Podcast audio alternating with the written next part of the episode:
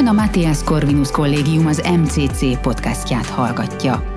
Tudjon meg rólunk többet az mcc.hu honlapunkon, Facebook, Instagram és Twitter csatornáinkon, valamint olvassa professzoraink, külső szerzőink és diákjaink írásait korvinák.hu tudásbázisunkon. Sok szeretettel üdvözlöm a hallgatókat itt az MCC podcastjében, amit a Tanuláskutató Intézetnek a jóvoltából most én Fabi Flóra fogom hoztolni. Ez egy új beszélgetési sorozat, ami elindul ebben a témában, ahol az első vendégem egy nagyon izgalmas szereplő lesz. A, a sorozatnak a címe az, hogy Női innovátorok az oktatásban, az oktatás technológiában és a tehetséggondozásban. Ez a, ez a beszélgetés sorozat azért is tudott elindulni, mert hogy jelenleg a Tanuláskutató Intézetnek a keretein belül számtalan olyan kutatás zajlik, ami például az oktatás technológiára is kitér, ami indokolta, hogy egyre több olyan női arccal találkoztunk a kutatás alatt, hogy ezeket a női arcokat megszólaltassuk.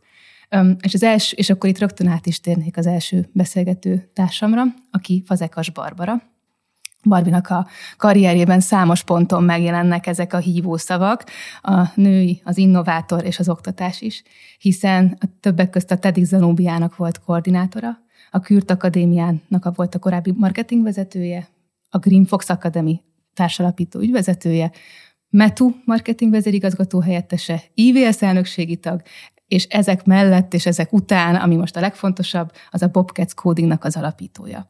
Amiről majd később beszélünk, hogy ez mit is jelent pontosan. De hogy akkor egy picit körbejárjuk a témát, ugye a beszélgetésnek az ívét a cím is adja, a női innovátorok az oktatásban. Ez lesz a három szempontrendszerünk, de egy kicsit kíváncsi lennék arra, Barbie, és akkor itt ezzel a kérdéssel indítanám meg a beszélgetést, hogy, hogy ugye ez a cím ez eléggé tág megfogalmazása ennek a témának, de vajon neked mit jelenthet az innováció, és mit gondolsz, miért hívtalak meg elsőként ebbe a beszélgetésbe?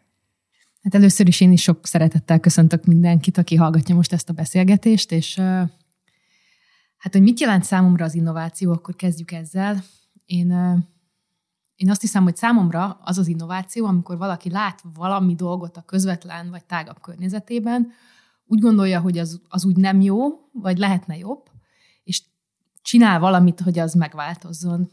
És itt a, a kettő dolgot emelnék ki, azt, hogy ez szerintem általában nem ilyen grandiózus, nem, nem ilyen grandiózus dolgok, mert hogy sokszor szerintem ezt az innovációt ilyen nagyon felfújjuk, ilyen nagyon absztrakt lényként képzeljük el. Szerintem az innováció mindig valamilyen picitet, vagy picitettek összessége, a másik, ami szerintem fontos hívószó, hogy ez, ez mindig a csinálásról szól. Szóval szerintem az innováció nem az, amikor elmegyünk egy konferenciára, nem az, amikor elolvasunk egy könyvet, vagy egy blogposztot, vagy hosszasan értekezünk valamilyen témáról. Szerintem az innováció mindig az, amikor így a saját bőrünket visszük a vásárra, és csinálunk valamit, felvállalva a, annak a kockázatát, hogy, hogy az nem lesz jó, hogy ki fognak nevetni, hogy ez nem jó fog elsülni, de, de csinálunk valamit, legyen az a leg, legkisebb dolog. Hát akkor a változásra való igény, meg az újításra való igény, az, és az a szándék az, ami ezt vezényli?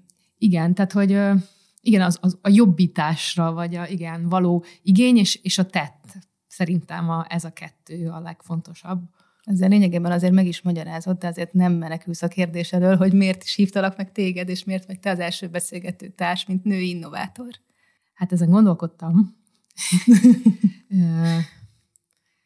Igen, sok kicsi innovációt azt hiszem, hogy csináltam így a munkámban. Nem hiszem, hogy, hogy valami gigantikus innováció így nekem lenne köszönhető, de az, az tény, hogy, hogy a legtöbb munkában, projektben, vállalkozásban, amit csináltam, mindig ez volt a szemléletem, hogy láttam valamit, ami szerintem nem jó, és, és ezt igyekeztem megváltoztatni a saját eszközrendszeremmel, a saját tudásommal például.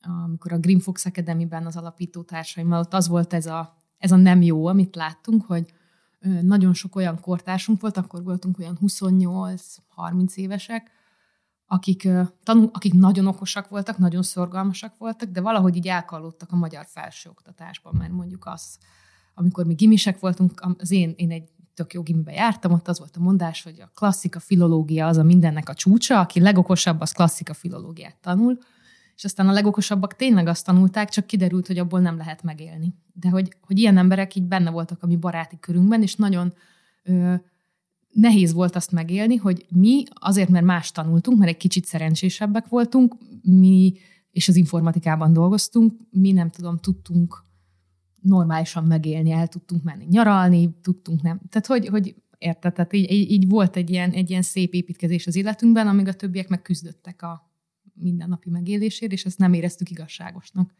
És akkor azon gondolkoztunk, hogy hogy lehetne őket áthozni a térfelünkre, és így született a Green Fox Academy. És akkor innentől kezdve adja magát a, az oktatás és az oktatáshoz való kötődésed. Hozzáteszem, hogy egy kis háttérinfó itt a hallgatóságnak, hogy a Barbival nekem már volt egy előzetes beszélgetésem pont az előbb említett oktatás technológiai kutatás kapcsán, ahol számomra már teljesen egyértelmű volt az, hogy a Barbiban van egy végtelen elköteleződés a tehetséggondozás, a tehetségek megtalálása és felszírehozása mellett, és emellett igen, nagyon sok, nagyon innovatív, nagyon újító, és Számomra nagyon sokszor eredeti gondolat fogalmazódott meg, és ez indokolja, hogy felmerem tenni azt, azt a kérdést, hogy ugye mi az, amit téged abba az irányba vitt el, hogy elköteleződj az oktatás mellett, abban a formában, ahogyan tetted. Hát ez egy picit ilyen kacskaringós úton jutottunk ideig. Az alapvető motiváció abból jön, hogy az én családomban a legtöbben tanárok a nagymamám is, még a déd nagymamám is tanította a falusi iskolában a háború alatt, és én abban nőttem fel, hogy a családom, főleg hölgy tagjai egyfolytában arról beszélnek, hogy mit lehetne jobban csinálni az iskolában. De aztán, amikor pályát kellett választani, akkor az volt a családi ukász, hogy bármi lehetek, de tanár az nem lehetek. És, és akkor végül közgazdász lettem. Bocs, bekérdezhetek, hogy miért? Hát két oka volt. Egyrészt, hogy eleve nem volt egy, tehát a, a tanári pálya már akkor sem volt egy ilyen iszonyatosan túlfizetett dolog, és a szüleim szerintem egyszerűen azt akarták, hogy így legyen vagy megélhetésem, mert így látták, hogy látták a realitást. Másrészt meg szuper stresszes volt az életük. Tehát, hogy tényleg azokban az iskolákban, ahol ők tanítottak, nagyon hátrányos helyzetű gyerekek voltak, nagyon kevés forrásból kellett dolgozni, nagyon kevés kollégával, és ez nagyon stresszessé tette az ő életüket, és ezt nem akarták nekem szerintem. De aztán közgazdász lettem, és kiderült, hogy ezzel a tudással is be lehet kapcsolódni ebbe a világba, és mikor, mikor rájöttem, hogy az én képességeimmel hogy tudok hozzáadni, ami kezdetben felnőtt képzés, posztgraduális képzés, aztán az, hogy tudok egy, egy magyar magánegyetemnek lenni az értékesítési vezetője, ezek, ezek mind ilyen kapcsolódások, és még a mostani szoftvercéggel sem áll meg ugye ez a, ez a missziónk. Majd erről mesélek talán, ha ha, ha később érdekes igen. lesz. Igen, szóval így jutottunk ide. Amúgy a, a HVG, ugye utána is olvastam az interneten, és ott a HVG szemináriumoknak a weboldalán láttam azt, hogy az oktatás, mint iparág szerelmese, így apostrofáltak, hogy ez az ember vagy te, de hogy ezek után mm, a, a, főleg így a, a tapasztalat, meg az előkép, meg a, a, a, a belátásod után az oktatáshoz mégiscsak közel kerülve, és mégiscsak belekerülve, vajon más tapasztaltál-e ez, ezen a pályán, vagy a, e, ebből a szempontból, amiből te közelebb kerültél, mint amire számítottál, hogy ami az oktatás területén rád várhat? Ő, ez nagyon jó kérdés. Szerintem kettőt emelnék ki. Az egyik, hogy mennyire, ugye én olyan oktatás, menedzsment, oktatás értékesítés, ilyesmi területeken kapcsolódok ehhez az iparákhoz, és az egyik, ami nagyon más, mint amit gondoltam, hogy a, a, egy tanár típusú munkavállaló val ugye mindenki találkozott, mert jártunk iskolába, de hogy mennyire más, hogyha ha egy ha a tanároknak kell a vezetőjének lenni, és megérteni őket, és hogy mennyire más az ő motivációs rendszerük, a lelkük, mint ahogy kívülről látszik, és mennyire érzékenyen kell nyúlni az egész ökoszisztémához, és, és mennyire máshogyan kell őket vezetni, mint más típusú ö, kollégákat, munkavállalókat. Ez, ez, ez szerintem egy soha véget nem érő tanulás lesz, de ez az egyik, amit, amit így megértettem. A másik meg, hogy, hogy és ez, ezt is a, a mai napig tanulom, hogy nagyon sokszor látjuk, ha értünk egy piachoz, hogy mi az, amire szüksége lenne az embereknek, az oktatás terén akár. De, de sajnos általában nem, tehát hogy, hogy az emberek azt fogják tanulni, ami, ami számukra vonzó, nem azt, amire szükségük van. És sajnos erre nagyon kicsi hatásunk van, hogy, hogy ők mit akarnak tanulni, mert azt a médiából hallják, egész más befolyásolási körök vannak, és hiába látjuk mi szakemberekként, hogy ezt vagy azt kéne tanulni, mert az jó karriert, biztos megélhetést, jó, jó, nem tudom, egészséges életet fog biztosítani, az emberek egyszerűen nem azt akarják tanulni, hallgatni a mindenféle előzetes információk alapján, és ez, ezzel nagyon nehéz szembesülni. Uh-huh. Sok. Hát meg aztán ez egy dilemma is lehet, hiszen Igen. az újító, innovatív szándék az ott lehet abban, hogy de változtassunk a trendeken, és változtassunk az igényeken, és, de akkor melyikbe is teszem igazán az energiát a trendeknek a alakításába, meg az igénynek a ki, meg, meg, megalapozásába, vagy pedig az igény kiszolgálásába és a trendek követésébe, mert ugye ez két néha egymással ellentétes erő is tud lenni. Abszolút, és felismerni azt, hogy mik azok a trendek, amik mellett hangyák vagyunk, és mik azok a trendek, amikre azért mégiscsak lehet a mi büdzsénken, csapatméretünkön belül egy, egy hatásunk, mert van amúgy ilyen, de, de van, amikor, amikor nincs hatásunk, és ez e, a kettő közötti válaszút a nehéz szerintem, hogy... Hát így. Um, amúgy azt is írta ez a cikk, hogy, és idéznék, hogy tőled, hogy a jó minőségű oktatási és konferencia termékek minél többekhez eljuthassanak. Ugye ez valahol kapcsolódik ahhoz, ahogy a saját magadat most definiáltad, aki az oktatás menedzsmentben és értékesítésben közgazdászként megtaláltad a számításodat. De ugye, hogy az, az, az a jó minőség volt számomra az egy fontos szó ebben a kifejezésben, hogy a jó minőségű oktatás és konferencia termékek. Számodra mit jelent ez a jó minőség? Hű, hát itt lehet, hogy egy podcast sorozatot nyitottunk ki. Mm, szerintem mikor, kinek, milyen témában. Tehát ezt mind vizsgálunk el szerintem ahhoz, hogy ezt megmondjuk, de ami szerintem, ha egyet kell kiemelnem az idő rövidsége miatt, az az, hogy, hogy gyakorlatias és napra késze az, amit, amit átadunk. Olyan hogy kimegy vele a hallgató, és, vagy, a, vagy a, igen, beszéljünk mondjuk a felnőtt oktatásról, kimegy a hallgató az ajtón, és holnap tudja már monetizálni azt a tudást. Így vagy úgy, mert annyira gyorsan változnak a trendek, hogy lehet valami mély, vagy széles körű, vagy, vagy nem tudom, vagy jó alapokat adó, de ha abból az iskola elhagyása után nagyon hamar nem tud valaki pénzt csinálni, tehát nem tudja monetizálni a tudását, akkor őt akkor őt kicsit megloptuk, vagy szóval, szóval akkor, nem, akkor nem jó végeztük a munkánkat. És, és ezt minden korosztálynál, minden témában máshogy kell elérni de hogy ez a, ha az output oldalról közelítem, ez a minőség szerintem, hogy ő rögtön a piacon el tudja adni azt, amit nálunk tanult. És akkor itt rögtön ezt a jó minőségűt hadd forgassam át a legújabb szerelem projektedbe. Jó. A Bobcast Codingba, ami egy új startup, amit most nem olyan régen indítottatok, ami digitális termékfejlesztő csapatoknak a mérbeadásával foglalkozik. És ugye én ennek kapcsán azt nyilatkoztátok, és ezt a cikket találtam itt ami két hónappal ezelőtti, hogy a Bobcast Coding vállalja, hogy a profitja harmadát egy hazai oktatási alapba fekteti. Azért ez vállalkozóként ez nem kis vállalás, és nem kis elhivatottságot és odaszentelődést jelent egy ügy mellett, ami igazság szerint visszaköszön és igazolja az előbbi találást, hogy az oktatás szerelmese. Vajon ez, ez az elköteleződés, ez honnan jön, mi a célja, milyen alap, mi, mi, a, mi az innovációs vagy hát ugye az újító szándék, mi az, amit láttok, ami nem jó, amivel ti szeretnétek hozzájárulni a változáshoz. Igen, szóval úgy jutottunk ide, hogy a Greenfoxos alapítótársakkal, akik, akikkel ezt az egész projektet elindítottuk, velük mi nagyon szeretnénk oktatással foglalkozni a jövőben is. És akkor most lehetőség nyílt, hogy újra együtt vállalkozzunk, és leültünk, hogy na jó, de akkor mi legyen a következő oktatási projekt.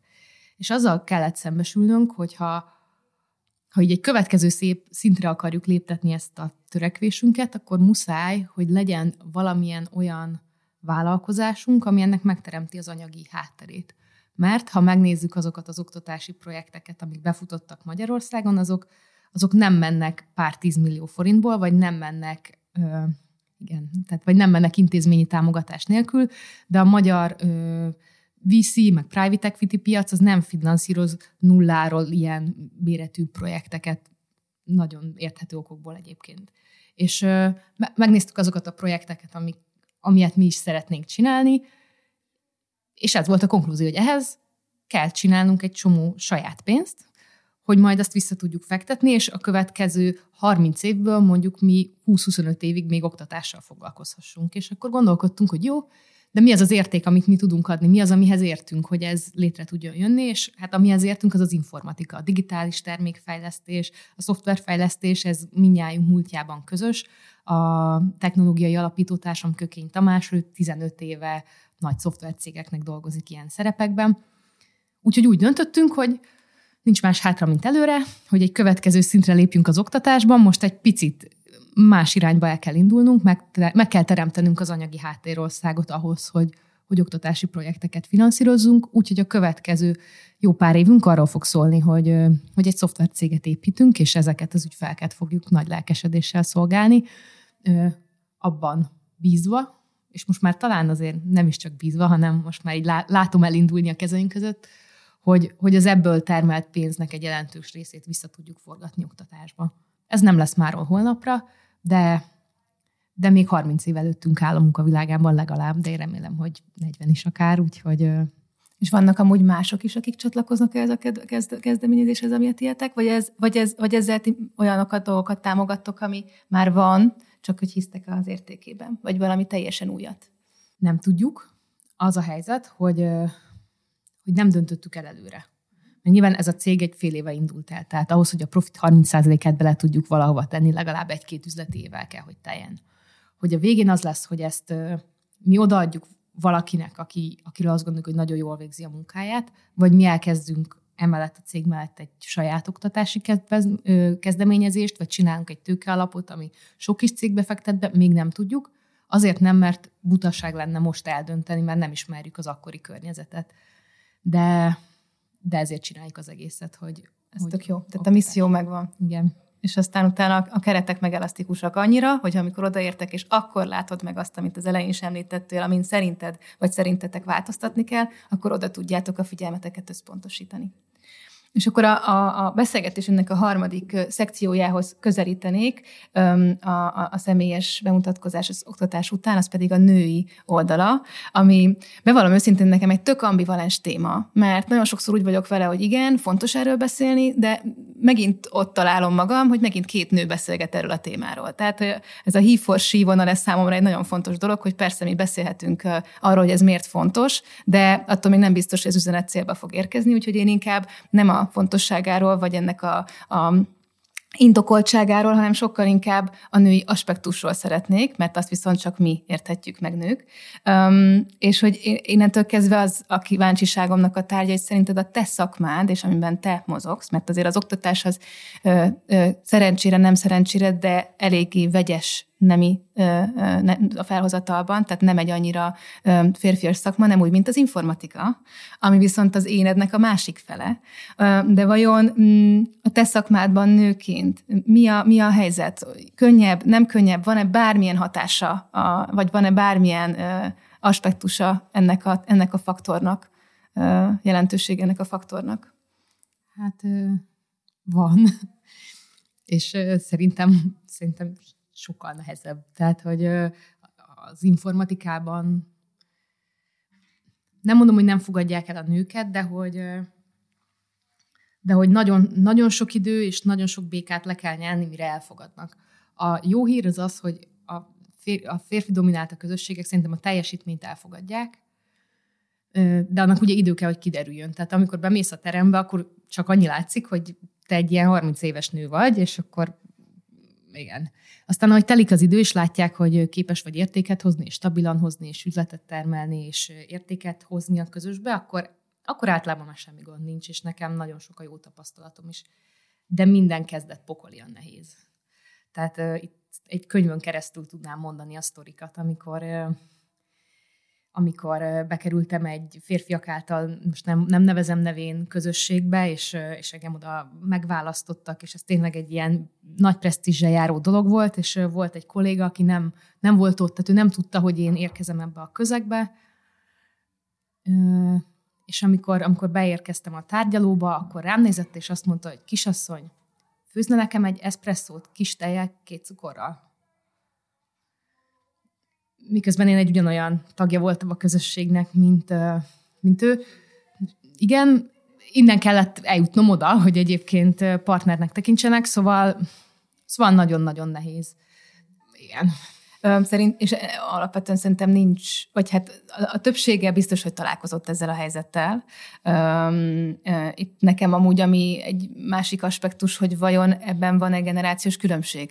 Tehát, hogyha egy olyan terembe mész be, ahol veled egyidősek vannak, és lehet, hogy tíz fiú, akkor vajon másképp viselkedik-e a brigád, mint egy teljesen vegyes generációs, akár még nemileg is vegyes, tehát nem is tíz az egyhez arányban, hanem teljesen vegyesen alakított térben. Van-e, te, te tapasztaltál különbséget a kettő között? Van különbség, és én sokáig azt hittem, hogy a mikorosztályunkban ez nincs is, de aztán rájöttem, hogy de van, csak egész máshogy.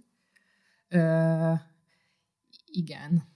Talán a legnagyobb, legnagyobb ilyen illúzióromboló esemény az életemben az volt egy, volt egy komoly nemzetközi projektünk Svájcban egy technológiai céggel, mindegy, elég ismert, és ott, ott tudom, hogy nagyon fontos a diverzitás. Tudtam, hogy, hogy és beérkeztünk egy meetingre, ahol min, tehát, hogy a témából én voltam, én készültem fel, mert én kaptam meg a legtöbb anyagot, nekem kellett volna vezetni a meetinget, de mindenki más férfi volt. Rám sem néztek a szemembe se néztek az egész közben, és szavamba vágtak, holott ők nem olvasták az anyagokat, nem hagyták, hogy végigmondjam. Szóval Szóval, szóval azóta azt gondolom, hogy ez, hogy ez nem csak generációs, és ott, tehát hogy, hogy abban a cégben kifejezetten mindent megtesznek azért, hogy ez ne így legyen, és mégis így van. Ez, ez túl kell élni, ezeket a békákat le kell nyelni, ha minden ilyennél így, így megálltam volna szomorkodni, akkor most nem ülnénk itt, de, de ez nekem, ez nekem komoly nehézségeket okoz, hogy ezt így, így folyamatosan, folyamatosan el kell viselni azért, hogy, azért, hogy a munkámat tudjam végezni, de hát ez van. Ez van. De próbáljuk meg megnézni akkor a másik oldalát is, csak hogy egy pozitív irányba is eltereljem a nehézségeket, mert amúgy teljesen egyet tudok veled érteni, de tény, hogy az idő rövidsége miatt most azt is szeretném megtudni, hogy miben ad erőt. Tehát, hogy mi az, ami, ami vannak olyan helyzetek, ahol abból tudsz erőt meríteni, hogy te nő, egy fiatal, okos, talpra esett, innovatív nő vagy. Erre csak ilyen félig komoly választ tudok adni, hogy, hogy van előnye is, mert például egyszer fejlesztettünk egy kifejezetten autóipari hardverek programozására fókuszáló képzést, és, és akkor sokat kellett járni ilyen konferenciákra a kolléganőmmel, és rengeteg leadet tudtunk gyűjteni, mert lényegében a két Porsche és hostess lányon kívül mi voltunk egyedül nők a teremben, pedig több százan voltak, és ez az egyedi megkülönböztető jelzőnk, ez, ez segített a szélzben. De hát ez ilyen félig komoly, mert hogy... Értem. Igen, érted. Igen, a figyelem az figyelem. Igen. Akár jó, akár rossz. Igen. és akkor zárásképpen egy utolsó kérdést szeretnék föltenni, hogy mi lenne az a tanács, amit akár a te önmagad pályakezdő énednek adnál, de ilyet formán ezt át is lehet alakítani olyanra, hogy aki szintén a te irányodba oktatás, oktatásmenedzsment, oktatás, sales, informatika ebbe az irányba lépegetne, mi lenne az a tanács, amivel ellátnád azt a fiatal vállalkozókedvűt? Azt hiszem az lenne az, hogy hogy nagyon nehéz lesz, és hogy így a sikerek nem fognak azonnal jönni, és lesz olyan, amikor sokáig nem jön, de hogy de hogy alakítsunk ki olyan életstratégiákat, amikor ezekben a sikertelen fázisokban is meg tudja tartani a lelkesedését, mert egyébként idővel megjön a siker, tehát hard work pays off, bár mennyire is elcsépelt ez a mondat, de hogy, de hogy tényleg. És hogy, és hogy találja ki, hogy, hogy hogy tud feltöltődni, hogy tudja saját magát átsegíteni azokon az időszakokon, ami, ami nehéz. Ezért vagy azért. Úgyhogy így akkor ezekkel a szavakkal és ezekkel a jó tanácsokkal szeretnénk búcsúzni. Köszönöm, Barbi, hogy itt voltál ma velünk. Vazekas Barbarát hallottátok. A Bobcats Codingnak az alapító, egyik alapító ügyvezetőjét és Rétfábi Flóra voltam a Tanuláskutató Intézetnek a nevében, ahol ez az új beszélgetés sorozatunk remélem, hogy elnyerte tettéseteket. Női innovátorok az oktatásban, az oktatás technológiában és a tehetséggondozásban címmel. Kövessétek a Tanuláskutató Intézetnek a Facebook oldalát, és hallgassátok sok szeretettel ezt a beszélgetést épp úgy, mint a többit, a YouTube-on, amit elértek akár a Facebookról is. Köszönjük szépen, hogy velünk voltatok ma, folytatjuk legközelebb. Köszönjük, hogy meghallgatta ezt az MCC podcast epizódot. További híreinket és tartalmainkat megtalálhatja az mcc.hu honlapon, valamint Facebook, Instagram és Twitter csatornáinkon. Professzoraink, külső szerzőink és diákjaink írásaiért keresse fel korvinák.hu tudásbázisunkat.